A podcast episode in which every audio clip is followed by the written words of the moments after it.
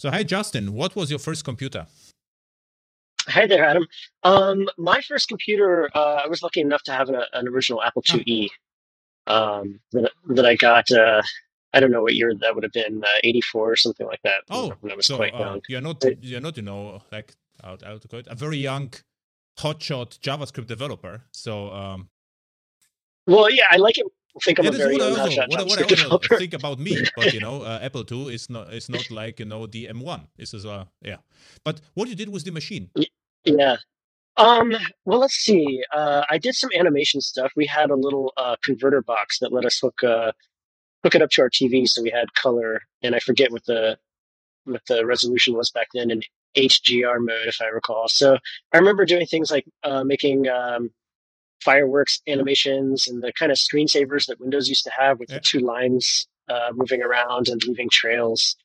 Uh, yeah, so I used to do stuff like that, and then uh, eventually I got up to I wrote a word processor at one Oh. point. So so you, so you didn't play Um, any games. So you started seriously with this stuff. Well, I played games, but you know, it was it's kind of hard to come by games back then, right? Like my older brother would get, um, you know, floppy disks from wherever. Uh, you know, we had uh, Sea Dragon and Wizardry and stuff like that. Eventually, we got more published games. Actually, one fun fact is one of my first published games was um, Pinball Construction Set uh, by Bill Budge, who I ended up uh, share, you know, sitting really close to Oh. at Google uh, in San Francisco and so I got to meet one of my childhood uh, uh, programming heroes and have lunch with him a bunch and stuff. So that was Yeah, that was very cool. That that is really incredible. Something like this. So you you started. So again, so if you got the computer, you started immediately gaming, or immediately you know d- doing some something seriously with it. So what you said is there were no games available. So you started. So you were forced to do something more serious, right? yeah. Um, so my dad, I, I'm a I'm a lucky kind of second generation Okay. programmer. Um, my dad's a, my dad's a programmer too. Um, you know, he wasn't trained in school. I think when he was coming up, you know, uh, they didn't really have computer science degrees, so uh, he was kind of uh, self taught. I think he started at Visa, and they needed people to program things there, and they just Mhm. didn't have enough people. It's like, hey, do you want to program? Sure. um, so you know, when we got the computer, yeah, there there were a couple games around, but you know, mostly it was like my dad was teaching me how to program. Uh, you know, I'm sure the very first thing I did was like, you know, print hello on line 10 and line 20, go to line 10. And I was just like, oh, I can make it do an infinite loop. Sweet. And, you know, from there, like programming the computer itself kind of was the game for so, me, uh, I guess. you did uh, most of visual stuff. You said you know like screensaver stuff like that, right? Uh, yeah, I mean, that was the most fun stuff. I also remember trying to do uh, those, uh, I forget what you call that category of games, like Bard's Tale or whatever, where it kind of like describes to you the room you're in and you take some actions. Basically, just like a huge if else tree. Uh, but I never had the patience to write that much content to make one of So I those had a work. podcast with um, a guy who Yeah. he is um, now um, Java backend developer and it did similar game. And uh, what he did, he contra- he contracted his sister, you know, to write the content, which was a genius. nice. Um, Yeah. Okay. So um, so the first what you did. So I- I mean, this is incredible. So you started with programming almost immediately and played a little bit, but uh, you created, you know, the screensaver, and now you try to to start at least with a game. And what happened then? So what was your first more interesting app? You wrote? And which programming language? I assume Basic, right? Basic, Apple Basic, yeah. Um, you know, my school had like Commodore, a Commodore Mhm. Pet on a cart they could wheel into classes, but I was never really comfortable with the Commodore. Um, I don't know. I had a very interesting um, kind of relationship with computers coming up. Um, I was very, very lucky to be in a good school system that had, um, or still has a famous uh, computer and science and math uh, magnet program. Um, so uh, yeah, I remember one of the first more serious programs I wrote is I wrote a spell checker for a teacher because I had gotten detention and I kind of convinced my way out of it by saying that I could write this spell checker, and it was probably a very very bad spell checker at the time. But then you know I got very lucky and I got into this magnet program uh, in Maryland right outside of DC, and uh, they taught us uh, you know computer science fundamentals starting in seventh grade. Mhm. Um, so from seventh grade through high school, uh, you know, I had a large portion of like a college level computer science Okay. education. Um, and that was, that was really amazing actually. Um, a- and, then I went into a period where I thought, you know, I didn't want to follow in my dad's footsteps. I was kind of rebelling. So I actually didn't pursue computer science for a while. I did, I did music and art and, uh, kind of moved out to California and was kind of avoiding that. But, um, when I came out to California, the startup scene in the first dot com boom was so uh, kind of intense at that point that uh, looking for a job out here with my background, it was like clearly the best okay. job I could get was if I did uh, okay, computer stuff. Uh, so, you enjoyed programming, or yeah. was it you were forced by your parents more or less? Oh no, I loved it. I took to it immediately. I just kind of you know had a late teens, early twenties rebellious streak mm-hmm. where uh, you know in some ways, I thought the best thing I could do for the world was not be productive. Oh, right, okay. like producing producing art would have been would have been better for the world than like you know increasing uh, you know industrialist capitalist productivity. I guess I'm not really following that route anymore. But you know, I thought uh, it was kind of an ideological rebellion. You know, I, I still loved computers, um, and I spent many hundreds of dollars on compilers just to have for my okay. own. But yeah, it was a, I was avoiding the profession. And what kind of music you did? You created? Um, I, I, would say it's like jazz oh. funk, probably more on the Guitar funk side. Or, or what? Yeah. Uh, okay. Keyboards, uh, mostly electric, electric okay. piano and organ and stuff. So um, now back to programming. Yeah. So which programming uh, languages you actually uh, programmed with? So you started with Basic, then I, I guess assembly, and then.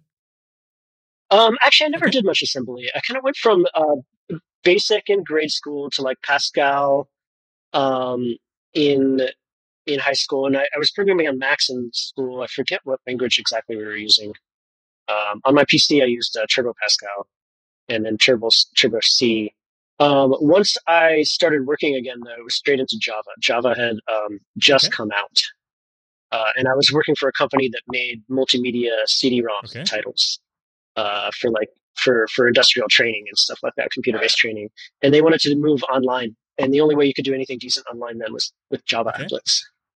Um, so I, I, was doing Java for a very, very long time uh, uh, until I did a few years of Python. I really, really enjoyed Python and Django, and that kind of that's when I got into the did web. You enjoy Java? And then when I got to Google, was back.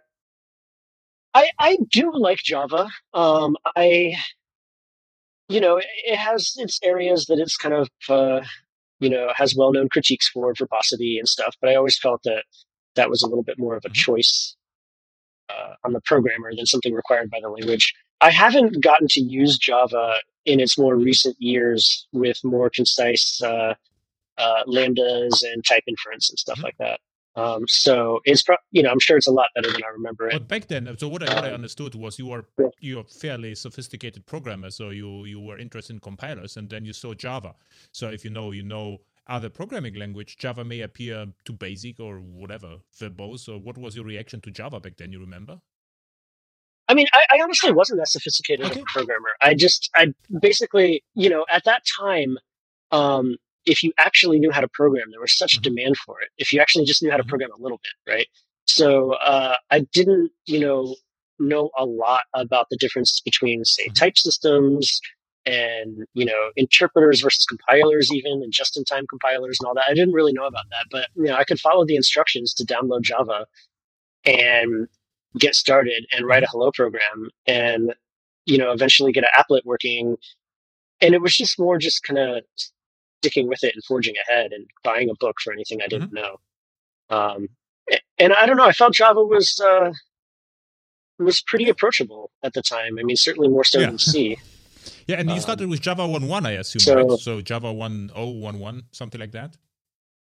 One, yeah, one zero. I mean, I started before one zero was final. I remember there were Whoa, some betas yeah, exactly, for a little exactly while. like me. Yeah, uh-huh. yeah. I was. I have to admit, yeah. I was a little bit confused was, about the applets. So I never understood the purpose of applets. So I um, so I I started a little bit with applets and then moved to the server side and stick on the server from the beginning. But applets at the beginning say why we need applets, right? So this was more. But uh, yeah, you your background was more you know art and multimedia, um, so this was more natural to start with applets. Mm-hmm.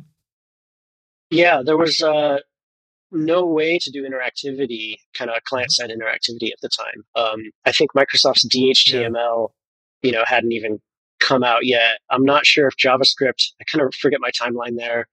I do remember um, that was LiveScript. It was almost at the same time, and the deal was that if uh, let's let's see, uh, yeah, if uh, Netscape is allowed to rename LiveScript to JavaScript, then uh, Sun is going to be allowed to to ship you know applets with uh, Netscape, something like this. This was the deal. So um, yeah. Yeah, Microsoft Microsoft called yeah, it exactly. JScript yeah, exactly. or something like uh-huh. that. I think It was yeah. And I remember the incompatibilities were were kind of insane. Like um, so the the system I wrote was a multimedia authoring uh-huh. system in Java. So you would describe uh, it was actually a wild system. You would write this training content in FrameMaker, okay. Adobe FrameMaker, and it had a format called Maker Interchange format where it would export all this stuff. And it was very much like SGML kind of stuff. And then we would translate that into a Java um, applet. Um, and so the system I wrote like wasn't an app; it was like an app making system itself. And and there would be crazy things like difference between Microsoft and Sun, where like the Z index ordering was like opposite. Like on one of them, a higher Z index was in front of, and the other one, the higher index Z, Z index was in back of. So we'd have to do hacks like, okay, if we're on Microsoft, reverse all the Z indexes. Um, and it was just a wild, yeah, like, and in Java, you can't, there's no monkey patch. Mm-hmm. There's no fixing this stuff. Yeah. Yeah, exactly. Um, As a problem so, was in the in the J JavaScript for Microsoft soft, there were even some APIs lacking. Like I remember, I think RMI and JDBC. Yeah. Um, so what you did after this? So you stick with the company for a long time, or how you transition to Python and why? So this was a small startup that you know wasn't uh, wasn't very sophisticated on the business side, and uh, you know I had I was one of the early employees, and I had you know traded like salary for mm-hmm. stock options, and you know that trade ended up not working mm-hmm. out very well because being kind of unsophisticated on the business side, it became clear to me that they you know, they weren't um, going to have a good exit. So eventually, yeah, eventually I left that company to play uh-huh. music. And then I kind of went into a okay. 10 year music and, and school uh, a hiatus. Um, and during that time, I was doing consulting okay. to, um, to pay the bills. And had some friends uh, rave about this uh, new web framework uh-huh. called Django. This is when frameworks were all server side, you know. Uh, yeah, and I picked up Python and I, I fell okay. in love with Python. I thought the the syntax and the conciseness and the, the standard library were, Actually, were amazing. Back then, there were battles oh. between Python and Rails, right? So I remember it was around 2006. You said it's at 10 years, so it should be in this uh, in this. Uh, uh, yeah year years and uh, there were even you know online sessions like the dhh versus the django's guys and they had you know pros and cons rails versus django and uh, you ever did uh, rails or you always stick with django i you know, Django was really kind of um, like cured some skepticism I had about this approach, because I had, I had looked at Rails and you know I know people love Ruby, Ruby, um, but I just could not get over the yeah. syntax. And and I know I have a I think I have a more mature view of syntax now, which is I'm like you know you'll get used to any syntax if you use it long enough.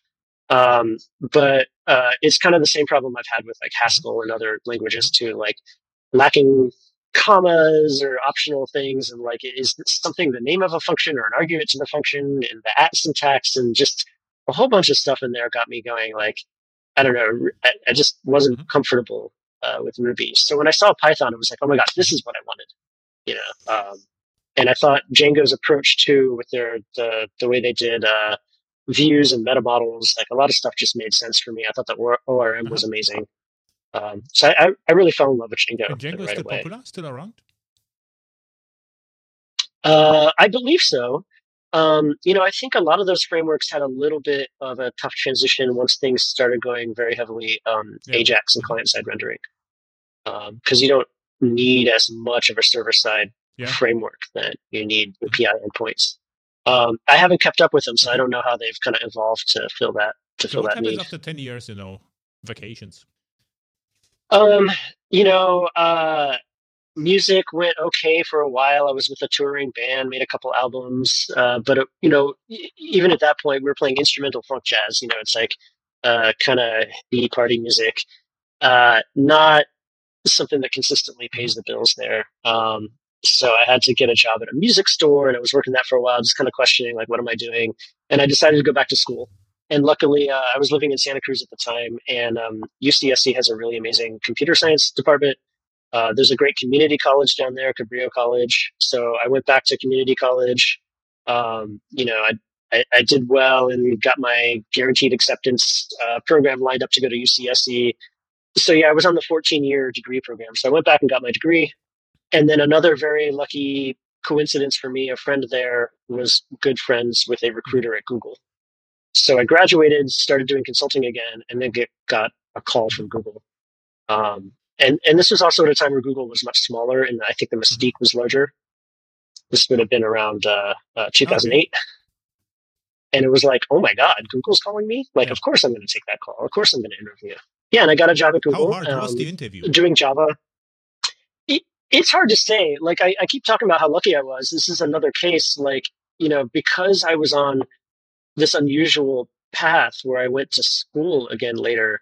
You know, these interviews are a lot easier yeah, if right. you come yeah, directly all the out algorithms, data structures is what you did, do all the time, right? Yes, yes. Also, um, I had gone back into consulting a little bit right after I graduated, so my schedule was super flexible. And I took the uh, the CLRS, the algorithms book, and I took two weeks and didn't do any contract work. And I studied the book and I wrote hash tables and red black trees and all this stuff from scratch. And I kind of went in there. Um, you know, I was very confident. I was ready to go. And and even then, the very first question I got it's a banned question now because um, it's because it's pretty well known. But I basically froze for what felt like five minutes. Like the, our, my first interviewer was not like very welcoming or warm, or didn't try to put me at ease. He was just like, "Okay, here's a problem. Um, you know, try to connect these concepts and just go." And I stood there at the board, just going like, "Uh." And I thought I bombed it right away. I was like, "There's no way I'm going to get hired." And eventually, I kind of snapped out of it, and I worked my way through the problem. In hindsight, I didn't get the best solution, but after actually asking that question in interviews, I realized I did okay.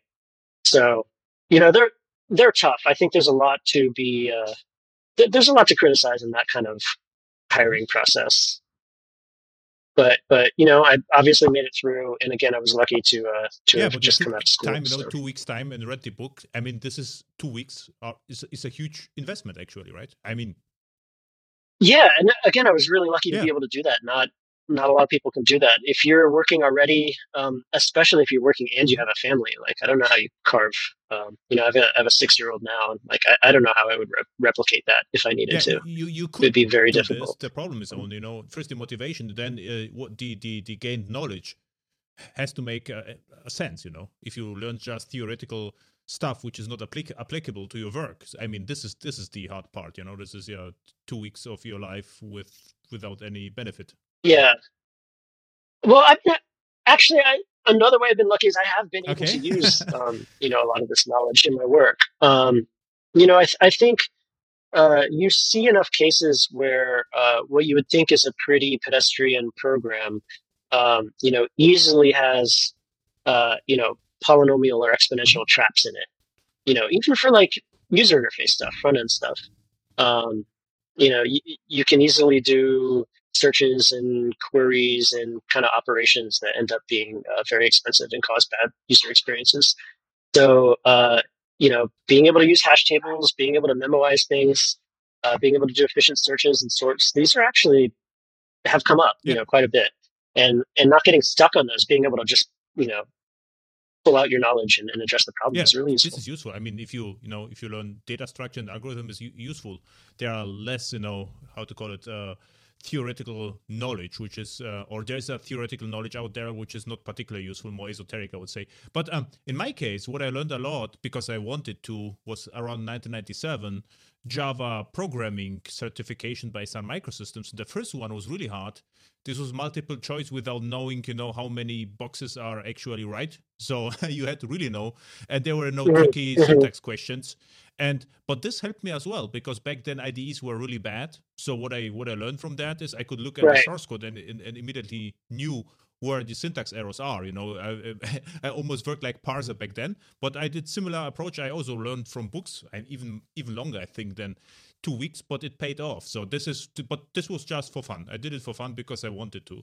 Um, I never needed actually the certification, and um, yeah. What you did at Google? So you started immediately with backend services, or?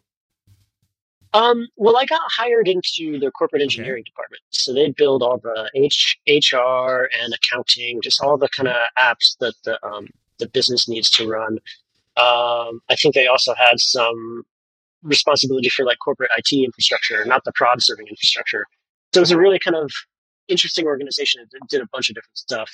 Um, and the first thing I got hired onto there was actually working on a, um, a compensation planning system. Um, and uh, there were some changes in offices there, and you know, essentially this this compensation planning system kind of got um, you know given to me as a as a new hire as as it was transitioning, and it was uh, it was a trial by fire experience because the compensation planning cycle was coming up, and I had this architecture I didn't know, uh, you know, languages I didn't quite know fully anymore, and uh, yeah, it was it wasn't what I expected out of Google at all, um, and it was very intense. I was actually kind of like, um, it was very eye opening, like how I, you know I'd never worked in a big company before, so how all of this worked, how a project got funded and started and staffed and maintained was, um, uh, eh, yeah, it was a big shock to me. Um, you know how that all worked, and I actually pitched that they rewrite the the project, and so I got to be involved in um, kind of a, a I would say it's a classic corporate rewrite, except for it was pretty successful. We didn't we didn't take too long, and it wasn't too sprawling. Um, but from there, I was kind of astonished that they hired, um, you know, these very good Google level. We all had to pass the same Google interviews. Um, you know, engineers are expensive, and they were hiring us to write the compensation planning thing, which was kind of a glorified spreadsheet. So from there, and this is my first taste of doing um, developer tools at Google uh, I use my 20% time to start a project called oh, AppMaker. The 20% time is a real, real thing, not just, you know, uh, uh-huh. It's a real thing, and it still is a real thing. Um, you just have to you have to take okay. it. You have to do it. It's really uh, nobody tells you you should take your 20% time. Um, but yeah, I took it and I started this project because right before I joined Google, I was actually doing some FileMaker uh-huh. consulting. Um, I knew a bunch of people who started small businesses and made these databases and kind of hit a wall with their knowledge of, of how they did the database, and I would come in and fix it for them. Uh, so I kind of actually was enamored with the power, the ease of use of FileMaker for like uh, non-programmers. So I, I, started something very inspired by that, but um, based on the web and App Engine. Um, and I did that for a few years. Uh, that eventually launched as an external okay. project uh, called Google App Maker, and unfortunately, it's shutting down oh. this month. Uh, which, yeah, it's another uh, member of the Google graveyard, I guess. Um, but yeah, it was it was public for a couple of years. Um, it was used very heavily internally, also. Yeah, so that got me interested. What was it exactly? In, so Google App Maker. Um, so what you could do with it? So it, it's it's an application builder. I would say it it falls under the low code mm-hmm. umbrella. Um, so there was a, a drag and drop WYSIWYG okay. UI builder. Um, and then there was a data modeler where you could build up a schema. Um, you could also connect to a couple of other different database types. Uh, there was SQL and some internal databases. Um, and it had, uh, you know, one click live preview and a one click deploy. Um, and yeah, it let, you know, tons of people, especially in HR in the area that CorpEng was working, um, to create their own applications very quickly. Um, and there was another effort in CorpEng too to create like a common corporate mm-hmm. database that had like all the information the company needed to run. Uh, so once we supported that, you could basically start building, um, you know, your own HR apps like anybody could. So we just had the, the HR business people start making their own applications. Yeah, this is really uh, incredible. So, so, um, in the in your in your first job at Google, or, or even with the uh, Google App Maker, which programming languages you you used at Google back then? It was entirely it was entirely Java, even on the client. So we used oh, Gwt, okay. uh, Google Web, yeah, Google Web Toolkit for those who don't know.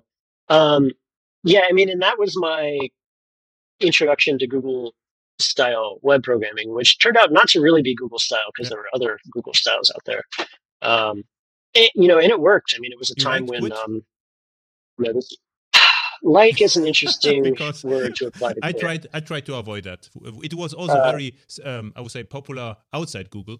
So some of my clients wanted to use Gwt, but for me it was if this breaks, there is no, I have no chance to fix it. So I say, okay, then I, I cannot help you. you know, this was like. Yeah, I mean, when we hit the the big enticing thing about it was, you know, one, it, it brought power and structure to the web that JavaScript mm-hmm. didn't have at the time um, you know, it brought a type system and you know, we felt more confident that our code was going to work. Um, the the other big thing was sharing code between the server and the client. Um, Node did not exist yet. Um, I'm not sure Chrome had even come out, or maybe it had just come out. I mean, this was right around the time when V8 would have mm-hmm. even been mm-hmm. uh, starting. So JavaScript, mm-hmm. you know, wasn't that fast. You wanted to optimize the compiler. So it really enabled us to do some interesting stuff. We um, we were running JavaScript via Rhino uh-huh. on the server from Firefox uh, inside of Java, and that yeah, that let us do some interesting things like wire together. We could expose you know parts of our Java API um, into uh, the Rhino environment. Uh, we also built a real time editing mm-hmm. system, an operational transform system, so two people could edit the app at the same time. Um, and a lot of that was based on shared code between the client and server for representing how operations were made and applied to these documents. Um, so it worked out pretty well. I think, you know, a few years after that, when um, you know better frameworks came around for JavaScript and JavaScript advanced a little bit more, you could see that Gwt was more of a hindrance mm-hmm. than a help. Uh, and it slowed things down. But at the time, I think it was a it was okay. a decent choice. So what happened? Or you stick with the Google App Maker, or no? I le- I left that after a few years. Um, you know, um, I had a very kind of grand vision for that concept, uh, and it was very difficult to get a grand vision okay. funded to the uh, extent that you feel it deserves when it's kind of your uh, your baby like that. Um, so think uh, get everything funded yeah. at Google, right? So this is what. Uh, yeah. so let's say. Yeah, this is no, this is not how it goes. Um, but I was enamored with making development better and easier uh, and more accessible. Um, and around this time, um, the Dart programming language project started up at Google as well. Um, and I knew people who knew people who were on that team and they the dart team had done kind of a road show and done these hackathons and you know we invite people to come in for two days and build some programs and uh, tell us what you think of the language and find bugs and whatnot that kind of thing and um, i had convinced uh, my appmaker teammates to go with me and just real quick try to build the the simplest appmaker clone okay. we could in dart um, because you know we were already feeling the kind of limitations of Gwt mm-hmm. and the and how heavyweight it was. Um, and so at that point, I, I really kind of fell in love with Dart, and I ended up uh, switching to the Dart team for yeah, a Dart is actually a nice language. Um, so I saw Dart. You know, I, uh, I, I use a little bit with Flutter, and uh, and uh, and mm-hmm. I, I, always was interested in Dart, um, and it looks nice, and uh, it was immediately understandable for me as Java developer, right? Yeah, I kept telling people that you know it's about two thirds of the way between JavaScript okay. and Java, but leaning more towards okay. JavaScript. Um, yeah, so so that was really nice. I mean, I think I, at that time, I just from working with compiler developers and language designers, um, I learned a whole lot about programming languages. Um, that was really a great time there, and I, uh, you know, I wrote I wrote some more parsers. They're actually used as part of like mm-hmm. Polymer Dart. Um, uh, I uh, got to do JavaScript interop, so learned all kinds of things about you know the difficulties of translating mm-hmm. Uh, things between two program programming languages. Um, yeah, so that was really great, and I was there for about two years. Uh, um, yeah, I worked on on Polymer Dart and JavaScript interop, but that's where I got introduced to web oh, components. Okay was when I was on the was when I was on the uh, Dart team. What I heard is that uh, with Dart, respect to Dart, um, at the beginning, so Google had their grand plans with Dart, so this should be you know the language which should replace JavaScript, even right. So I heard some interviews they say, okay, this should you know evolve and and become the language. Uh, was it their plan, or what was the purpose at, at uh, using Dart at the beginning? You remember that the, the the goal back then? Yeah, I mean, I wasn't part of you know the Dart uh, kind of the, the initial mm-hmm. project starting, right?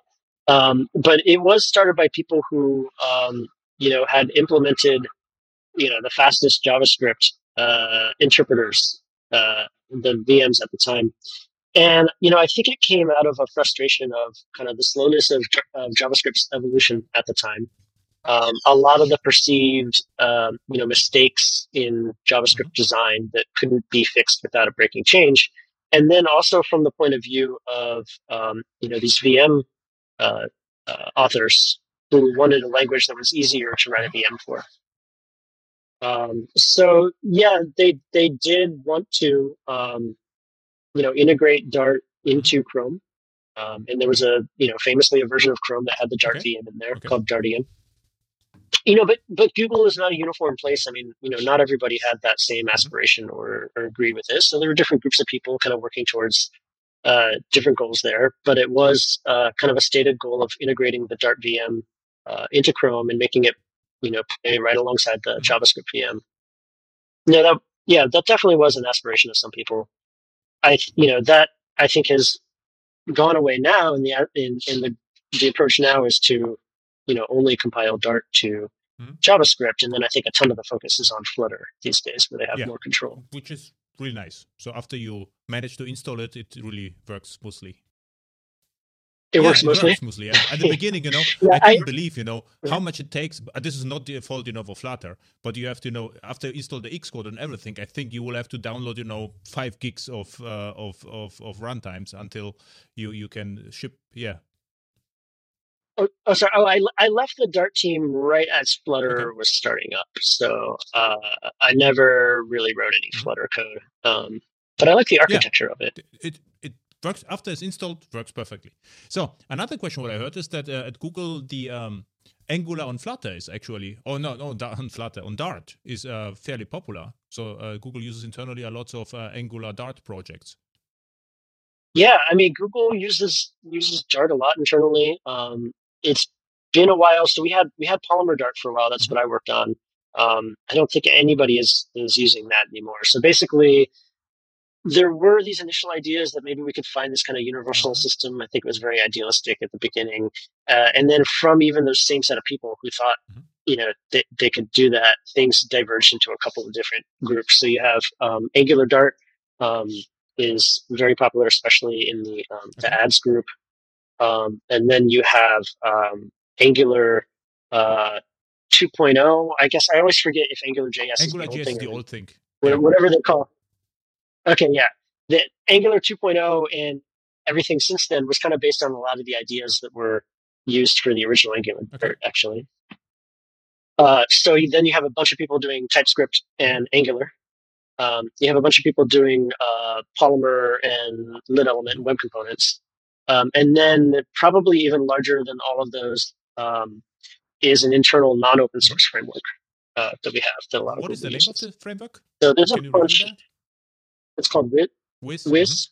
I believe that's Mhm. been talked about Mhm. publicly. So yeah. Wiz is the, the most popular framework, and then what? What is the second one? Probably Angular. I, I believe I have this right. Yeah. I mean, there, you know, there's a lot of developers yeah. at Google, and things change quite often. Yeah. Um, so yeah, Wiz is a very very interesting framework. It's kind of unlike uh, anything else. It's it's not. It's almost not even a component based framework. It's it's very.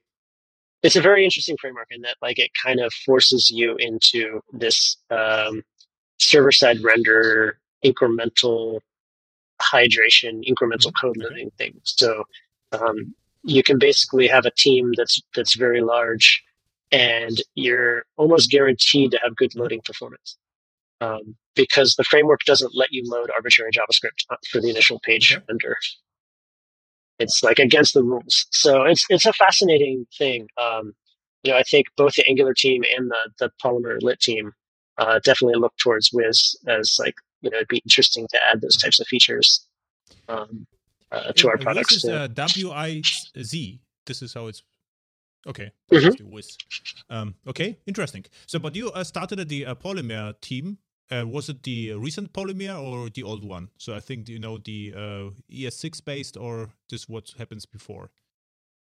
Yeah, so I joined Polymer right before Okay. 1.0 went out, um, and I actually joined them hoping hoping to do a UI Okay. designer uh, for web components.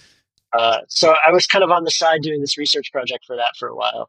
Um, so yeah, that's when Polymer 1.0 came out, and it was based on the old web Mm-hmm. component specs, what we call V0, uh, and it was based on Mm-hmm. HTML imports uh, instead of JavaScript modules. Um, JavaScript modules weren't even Mhm. a thing yet Mhm. when, when we did that. Uh, yeah, so then I, I, I did tools over there, and and um, after you know being part of tools, the the whole our big push there was to try to not have to do tools.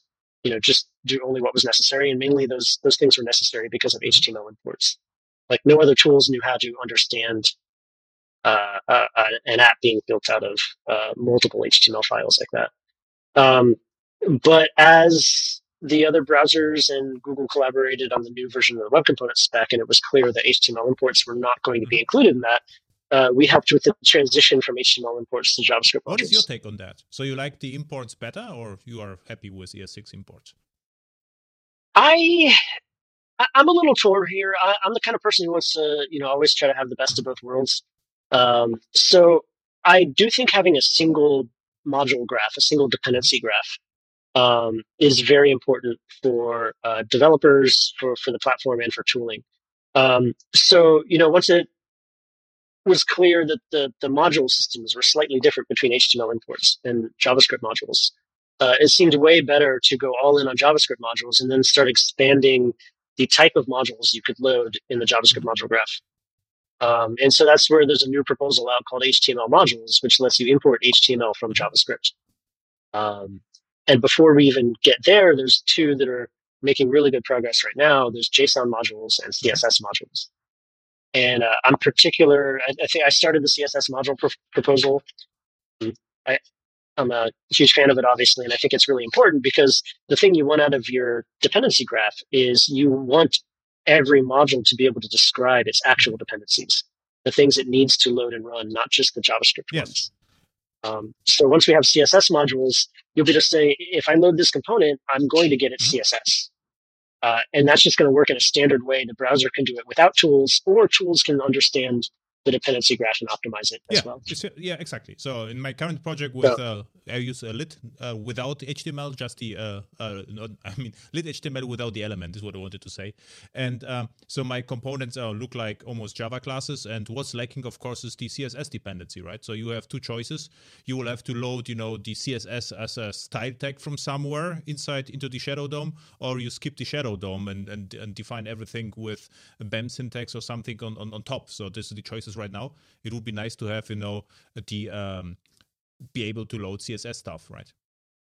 Yeah, I mean, and what we're hoping is that people get to structure their components the, the way they're laid out in multiple files or not, like you know, according to their mm-hmm. preferences.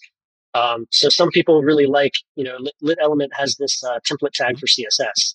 So you write CSS backticks right in your component. You write HTML backticks for your template, and it's a single file component, but it's all in JavaScript and it doesn't require any tooling to build or load it. And a lot of people really like that. Um, on the other hand, there are a ton of people out there who want to write CSS in .css files um, and HTML templates in .html files. Um, so CSS modules and HTML modules would give them that ability, um, and that especially would help. I think um, people be able to use other mm-hmm. tools. So, like, let's say you could use Sass to write your CSS. You compile that into standard CSS and load that via mm-hmm. CSS modules or you use Pug or something to write your HTML templates if you wanted to compile that into HTML and load that. So, you know, hopefully everybody can have we can have the best of both worlds and everybody can choose the style okay. that they want. So you you actually started lit lit HTML or Yes, I did. Why? Yeah. Um, and, and it's it's related to the JavaScript modules thing mm-hmm. actually. So uh, we wrote a translation tool to translate Polymer 2 files from HTML to JavaScript modules. Um, and in Polymer 2, the template kind of was the container. And inside of your HTML, you would have a script tag. So HTML was the container, script was inside. So what the tool did is it inverted that, and now script was the container, and we had to put the HTML inside of it. And in Polymer 3, we just have that as a string that's given to your uh, mm-hmm. class with a static property. Um, and inside that string, you have expressions. And these are just polymer expressions that have the kind of the same style that I've carried over from polymer one to two to three. But those expressions end up referencing JavaScript mm-hmm. properties and JavaScript variables, right?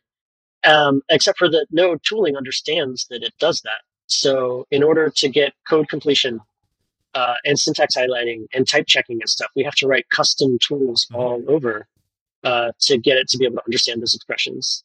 Um, and I just thought that was really unfortunate. And you know, I was looking into template literal syntax and the fact that you can have expressions there. And so lit just came out of a need to basically make what was inside those curly braces um, actual JavaScript. Um, and it was kind of an experiment over a couple days to see if it could work. And actually, the first versions of Lit were a thin layer on top of Polymer. And were you um, actually ex- expired, and then, uh, expired uh, were you inspired by uh, the um, HyperHTML back then, or not? Really. Um, you know, Polymer already had a system that basically took expressions and made placeholders inside of a template element and then, you know, piped the expressions into those placeholders. Um, so, you know, I was already trying to do that with, with templates and tag template literals there.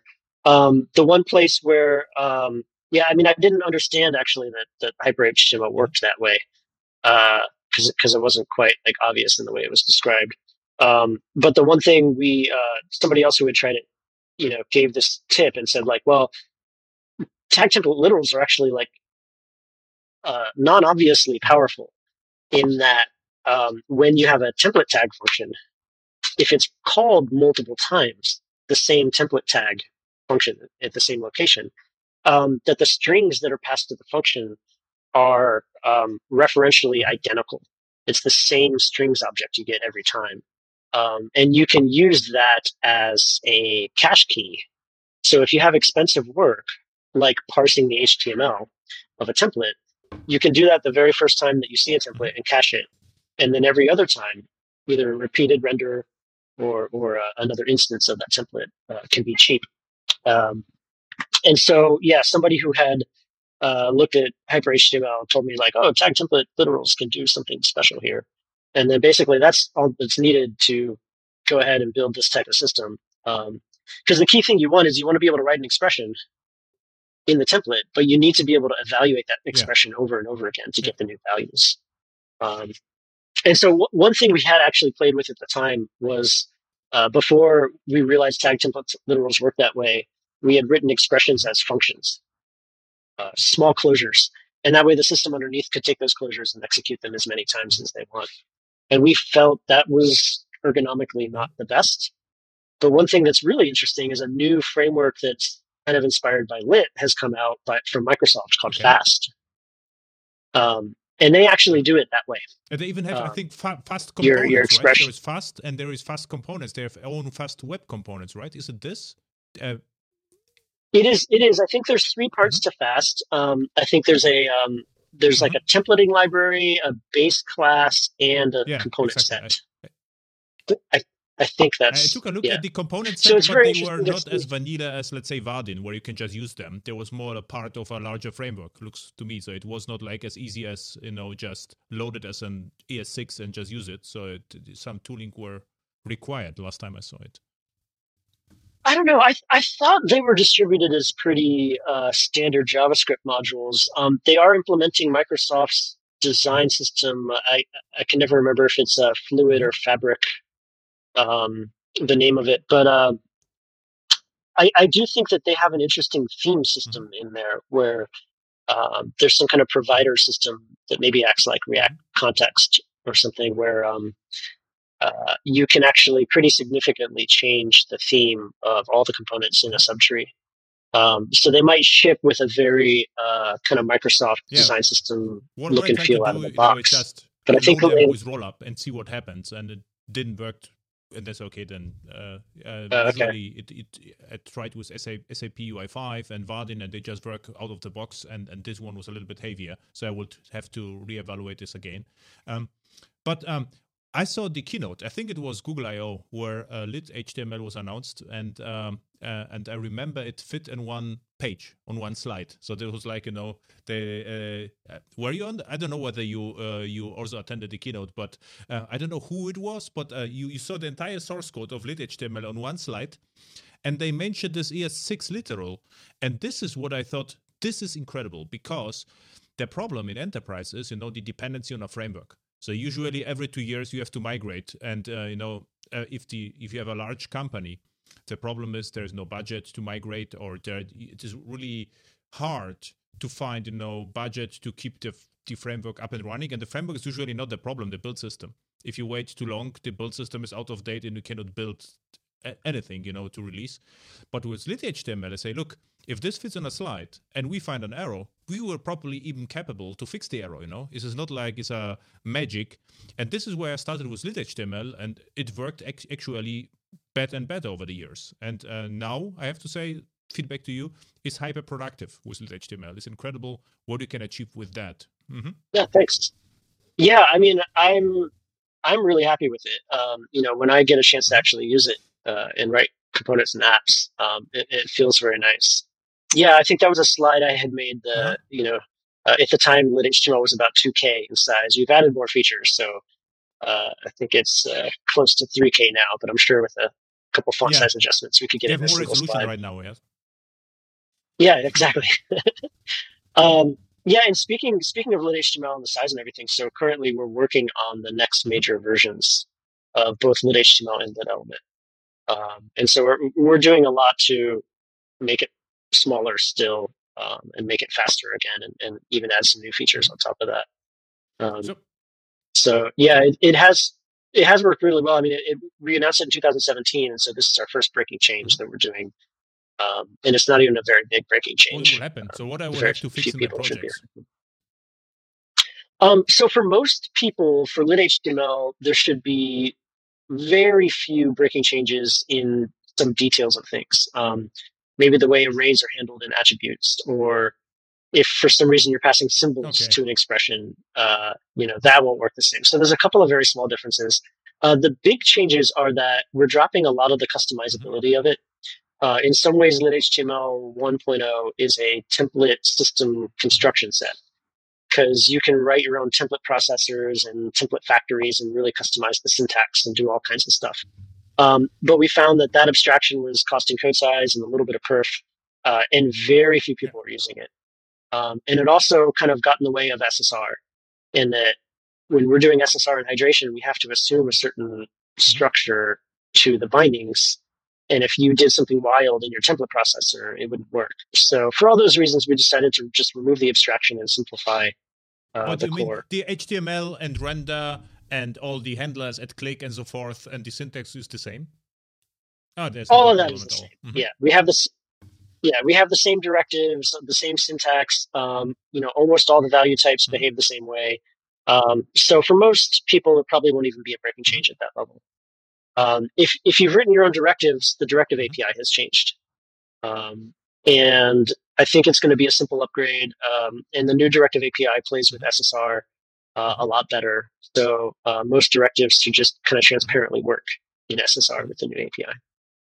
Um, and then lit element has a few small changes as well. Uh, one of the big changes is we're changing how we support uh, Internet Explorer. So uh, for Internet Explorer, we have the web components polyfills. Um, and then we have the core libraries, and there's this kind of bridge between the libraries and, mm-hmm. and the polyfills, so that for CSS scoping and for mm-hmm. Shadow DOM that we can kind of call into the polyfills to make them work. Um, and that bridge was always bundled in with the core libraries. And so what we're doing in the next version is we're making that bridge a separate mm-hmm. file. Um, so by default, we won't support IE. Um, and if you want to support IE, you got to load this separate. We call it a platform support. You mean file. the old IE, right? And if I you mean, do, not the yeah. uh, the IE based on Chromium, rather than you know the I, I, I well, when I say I, yeah, I refer to like not Edge, yeah, okay. but you know, actual yeah, Internet Explorer. Anyway, yeah, I would say. Um, we still have a lot of customers who need so to support. In recent projects in Europe, uh, huge customers, we didn't ship any polyfills. We just ignored the Internet Explorer, and the business department were fine with it. So this was uh, interesting. So this is just feedback to you. So we we shipped actually vanilla ES6 without any transpilations, and uh, it just worked. Yeah, that is awesome. I mean, uh, I think our next breaking change after this one, I hope we can finally drop IE support. But you know, we have customers who themselves have customers mm-hmm. where they're contractually obligated to mm-hmm. support IE. Um, you know, especially people who support uh, yeah, government yeah, and healthcare. Mm-hmm. You know, they'll have these contracts that you know, and so they don't they don't really have a choice. And we figured out a new solution that hopefully makes it um, no impact on mm-hmm. modern browsers. So you're never loading the code to support IE, um, but still supports IE if you if you know how to set it up correctly. And so we think that's a pretty good uh, medium ground. Question regarding uh, lit element. So I'm using straight lit HTML. I never saw, you know, the added value of lit element for me. So what is, you know, the killer feature of using lit element over just plain lit HTML for you? So lit element is really based on this this base class that sits directly under it. That's currently called mm-hmm. updating element, and, and we're renaming it to reactive element. Um, and what that base class does is it gives you a kind of richer mm-hmm. life cycle than what web mm-hmm. components have out of the box. Um, so it gives you this update life cycle where it will batch changes that come in and then kind of render those changes to the DOM um, all together at once. Um, and so it gives you uh, reactive mm-hmm. properties. Um, so when you declare these reactive properties, it will create getters and setters, and the setter will trigger the update lifecycle. Uh, and it does the batching. Um, and then it also does like reflecting to attributes for you and a couple of things, but it's mostly around this reactive lifecycle and these reactive properties. Um, so lit element basically takes that and um, bridges it with lit HTML and it says, okay, what we're going to do when there is an update is re-render the mm-hmm. template you get. What, what, I do, what currently in various projects, also in larger projects, actually in one huge project, we are always combining lit HTML with Redux or Redux Toolkit. And uh, what happens there is uh, that we have a base class, which is probably 50 lines of code, JavaScript code, no more. And this um, this uh, class subscribes to the Redux store, you know, uh, store subscribe, and every change just renders the view. And because the uh, uh, lit HTML yeah. detects, you know, the changes, it is very fast and very simple. So this is so on every change, all the components gets re-rendered, and this is the way you know the architecture is working. And right now, it was very simple, very simple, no problem so far, and um, yeah. Yeah, I mean, um, this is the thing I like about lit HTML and lit element being these pieces yeah. that connect together in that way is that if you have some other way to get your data changes into your element, um, and then you have some defined point where you can call the lit HTML render, um, you can do that. And you know, you were talking before about needing to switch frameworks a lot. Um, a huge part of our philosophy these days is having a very low lock-in. So that goes both to you know web components in general is that you know you should be able to mix and match web components yeah. from different libraries um, that decreases lock-in it goes to our tooling story. We really just want to be plain JavaScript yeah. as much as possible um, so that you're not locked into a very specific tool chain. Um, and it also goes to the library source code themselves. Like one of the advantages of having these libraries be separable and also having them be small is that, um, yeah, you can use lit HTML without lit element mm-hmm. if you want. You could use reactive element without lit HTML. They're also small enough that you can get in and fix bugs and contribute if you want, or if we were falling behind and not doing our responsibility with maintaining the libraries, you could fork them or write from scratch your own code that does something very similar. So I think that's a that's a huge thing for a lot of customers. Uh, is you know maybe they don't want to maintain a library like Lit Element, but as long as they feel like they yeah. could, that gives them a lot of security in in, in terms of thinking yeah, about the future. easy to explain, you know. There's not lots of uh, you know transpilation and, and, magic going on. So it's just like you know, basically you can start to explain there are two functions, HTML and render, and this is what happens, and everything else you know builds on top of that, which is great actually. This is i would say almost a java approach you know? It's completely different to usual uh you know javascript frameworks where you have code generators and transpilers and some stuff would i would argue really no one understands anymore in the in the um, entirety. Um, another thing I, I, I heard a lot i never understood because i do the opposite is that the web components are actually not suitable to build applications with them because they are too coarse grained uh, to fine grained. So the components are built for visual elements, and um, and what I do actually with web components all the time, I use web components to structure the application. So um, I use a web component like navigation, view, header, footer, even router is a component. And inside the you know the top level components, I have my finer components, and sometimes I have my not button, but let's say a, a smaller parts but usually I start with coarse grained uh, big components, which I name, you know, just by views. And this is the entire structure of the application. So, what's your take on it? So, you also see this, you know, the race of components uh, to structure applications because I don't understand why I need still a framework. Because uh, we, if you do this this way, it is very simple, and I did it a lot. I just you know showed at conferences or even my clients Swing Java developers. I don't know whether you remember Swing or AWT. I showed them, you know, this JavaScript, JavaScript yeah, yeah. with lit HTML, and they got it. With you know, with grid layout, we have the CSS yeah. grid. Was combined with that, and everyone was on my side. This is this is actually great. The first time we understand, we know what's going on. Yeah, I mean, um, I've given talks about this, so I definitely agree that you don't need a framework. Um, but it is interesting to kind of break down what people mean by mm-hmm. that when they say you need a framework uh, and what they imagine is lacking um, from the web components kind of oriented system. And I think usually what it comes down to um, is kind of element coordination or mm-hmm. component coordination.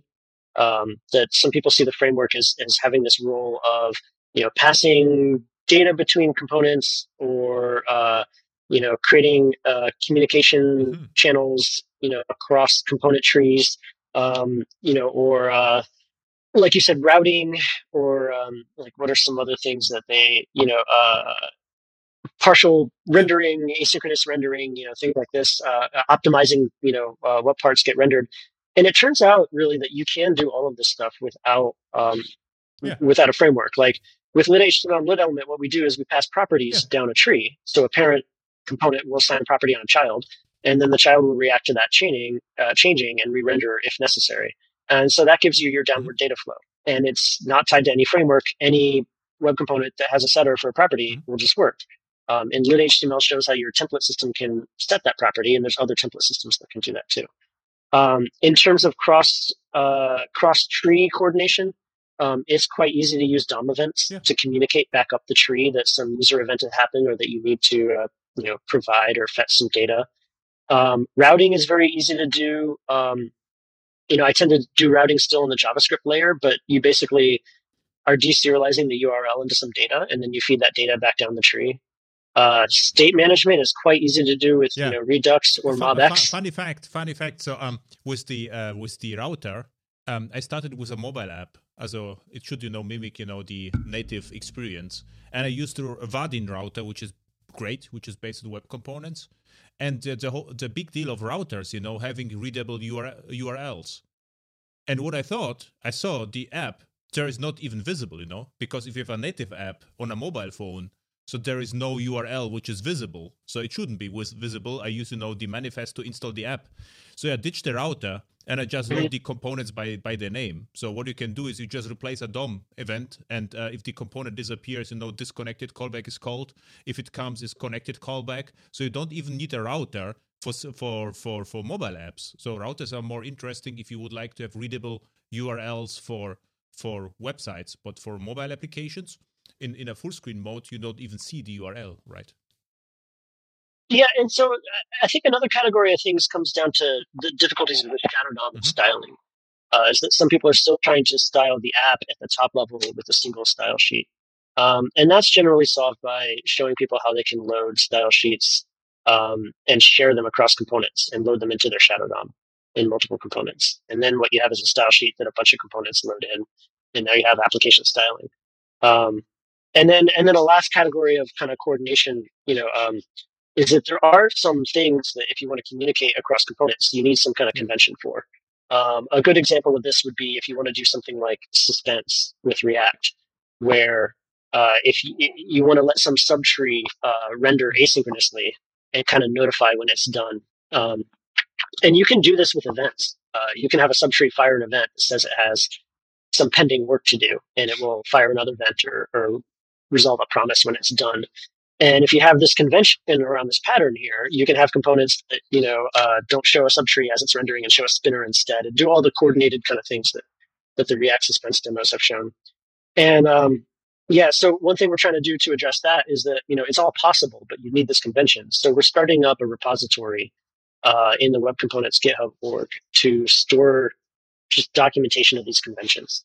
And so hopefully the idea will be that multiple components and multiple web component libraries um, can implement these same conventions, uh, these little micro specs in a way, uh, to replace some of the coordination uh, functionality that you would get from. So you also see, you know, the uptake of vanilla web standards apps because um, I'm so I'm largely involved in, in, in, you know in enterprise projects, bigger companies, and this is um, this is obvious. You know, this is obvious how to call it, trend because they get they really would like to get rid of all, all possible frameworks because you know of the dependencies and um, and with that i would say if you use web components and combine them with lit html it really looks like react right so um, this is this is uh, yeah. i mean from a productivity perspective this is not a huge difference. You can even apply, you know, the same the same patterns from React to web components with lit-html. So um, even how to structure Redux, how to slice it, how to deal with forms and validations.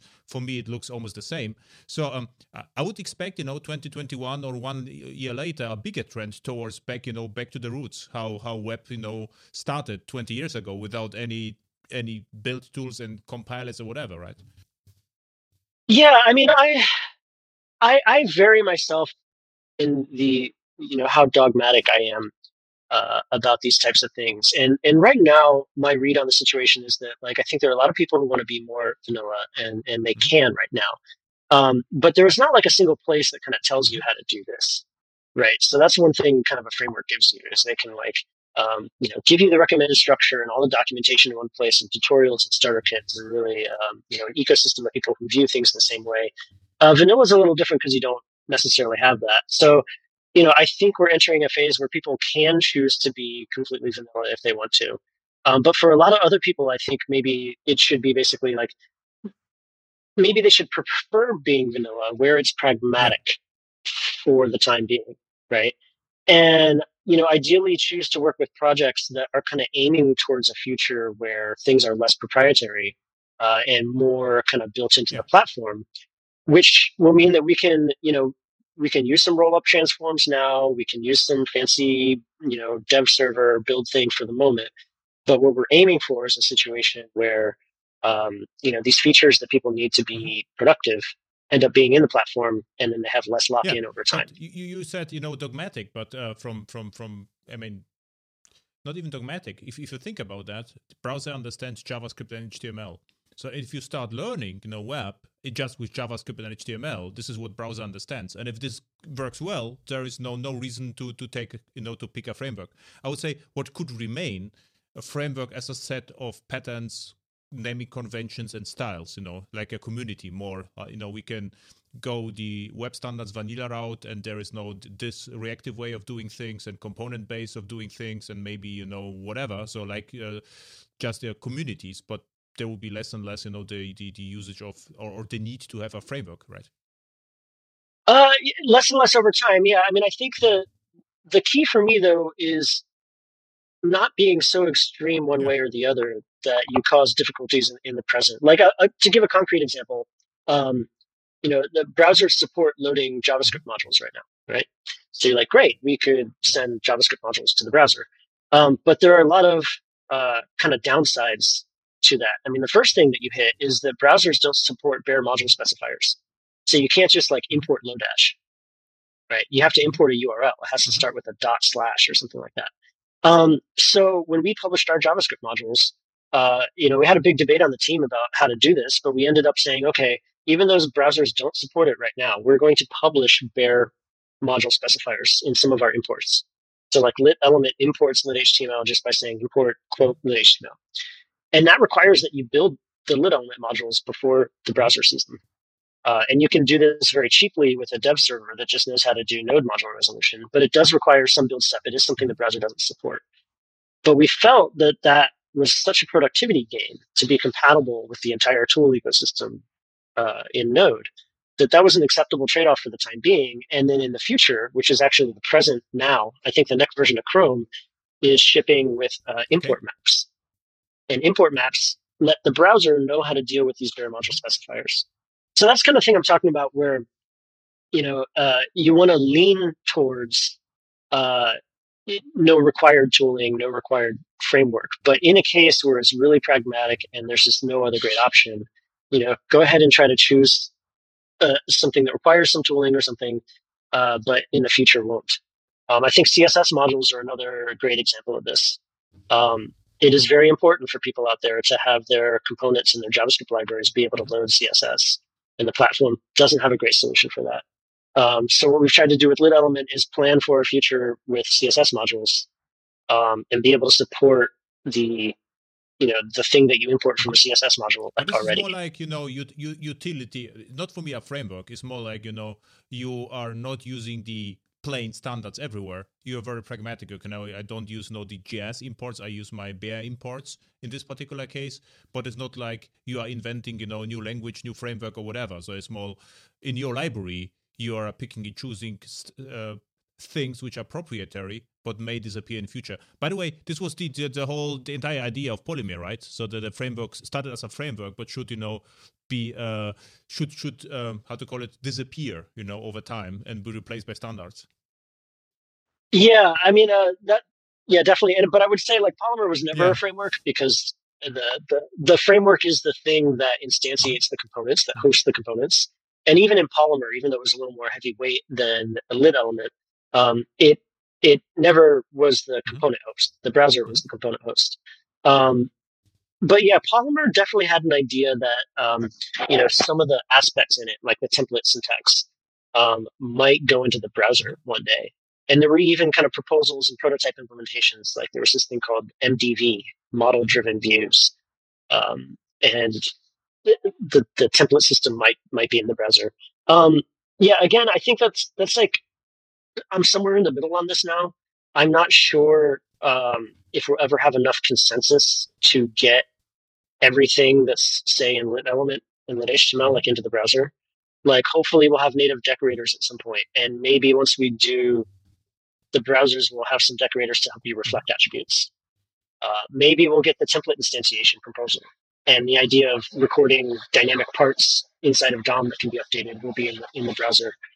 I am not sure we'll ever have anything like HTML okay. backticks mm-hmm. in the browser. I, I, don't know if there would ever be enough consensus for that. So, I you know I think the key is getting the platform to the point where it's it's cheap and easy to build the little sugar layer on top that makes the developer experience. Yeah, really but uh, lit HTML right now, I mean, there's basically two functions which are well integrated with the Java standard. It's not like a hack or a preprocess or whatever. Just no, uh, basically HTML is the ES6 literal, which is like a hook to the to the standard JavaScript ecosystem, which is not a big deal, I would say. This is already a standard way to extend JavaScript, right? No, it's it's it's great. I mean, it's small and fast. It's if things didn't progress further than this, it would not be the end of the world. Um, but lit HTML still does uh, some runtime template processing the first time it sees a template. It, it parses that template string a little bit to figure out what kind of marker to insert, and it inserts these markers. And um, it definitely does some stuff that would be nice if uh, primitives for that were built into the platform, and then lit HTML could be even smaller and faster. And more importantly, that means that uh, if if somebody was using lit HTML and somebody else was using Fast and somebody else was using Stencil, um, the more those libraries can shrink, the less overhead there is for using multiple libraries on a page. Um, and I think that's that's going to be important to get to too. Once we have a, a, you know this rich ecosystem of components that you want to pick and choose, you don't want to have to limit the component you pick by what library mm-hmm. it was built with. And uh, lit, H- lit uh, yeah. HTML and lit element are actually also used inside Google, right? It's not. Yeah, quite a bit. Yeah, quite popular. And and and which um, I mean, really popular or no? Just a few departments. Or I mean, uh, somewhere somewhere in between. I mean, it's not nearly as popular, uh, you know, as as Angular internally. Um, I would say, um, you know, a lot of stuff got built on pop- mm-hmm. Polymer, um, uh, and so Polymer might actually still have more kind of absolute raw mm-hmm. usage um, than Lit Element, but the growth curve for Lit Element um, internally looks really good right now, um, and especially the satisfaction yeah. of the developers using it. So um, we're seeing a lot of people pick it up for new projects and a lot of people converting their Polymer over to it. Um, you know, uh, Chrome still has a, um, a, a, lot of usage of this stuff in, um, well, I shouldn't say still, I mean, like the Chrome OS, a lot of Chrome OS apps that are shipping with the operating system are being built uh, with Lit Element. Um, Chrome DevTools is being um, uh, built with Lit HTML somewhat. I mean, so there's a lot of stuff going on. I think uh, one way we know that we have something that's good here is that when people try it, they want to use it more. Um, they don't they don't want to give it up. So yeah, we're seeing really really good growth, and we're also trying to figure out ways that we can break down these silos within internal Google mm-hmm. frameworks.